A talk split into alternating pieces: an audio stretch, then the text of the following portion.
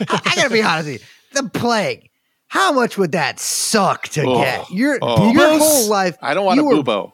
You were born in penury, right? Your fucking shit sucks. You, you, you, you. Christ's humble beginnings in the manger look like the greatest, you know, a palace compared to where you were born. She, you lived in pig shit your whole life. You sleep in one room with 12 people, nine of whom will die before they reach 30. Everything sucks ass. And then you're covered in boils. And you're just like, eh, your insides are just burning away. And you're like, what?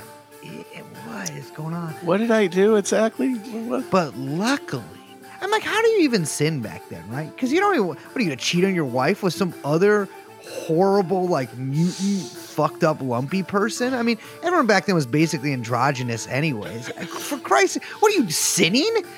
First of all, killing someone back then isn't a sin because you end their miserable existence in fu- as a fucking serf. Second of all, like, what are you? Are you gonna covet? What are you gonna covet? No one has anything, asshole. oh, he's got one more pig than me. Fucking moron. What, what other sins are there too? Oh, you're gonna steal from something? You have what are you gonna steal? Their pig shit?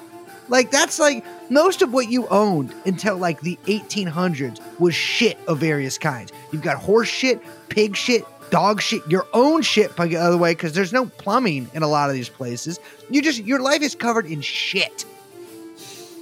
And Matt Christman thinks it's not okay that sometimes a guy wants to think that the foreskin he's seen does belong to Jesus Christ. No, it's good that he does. What else is he gonna do? Give him a give him a give him a, him a second second of of, enjoyment with the foreskin.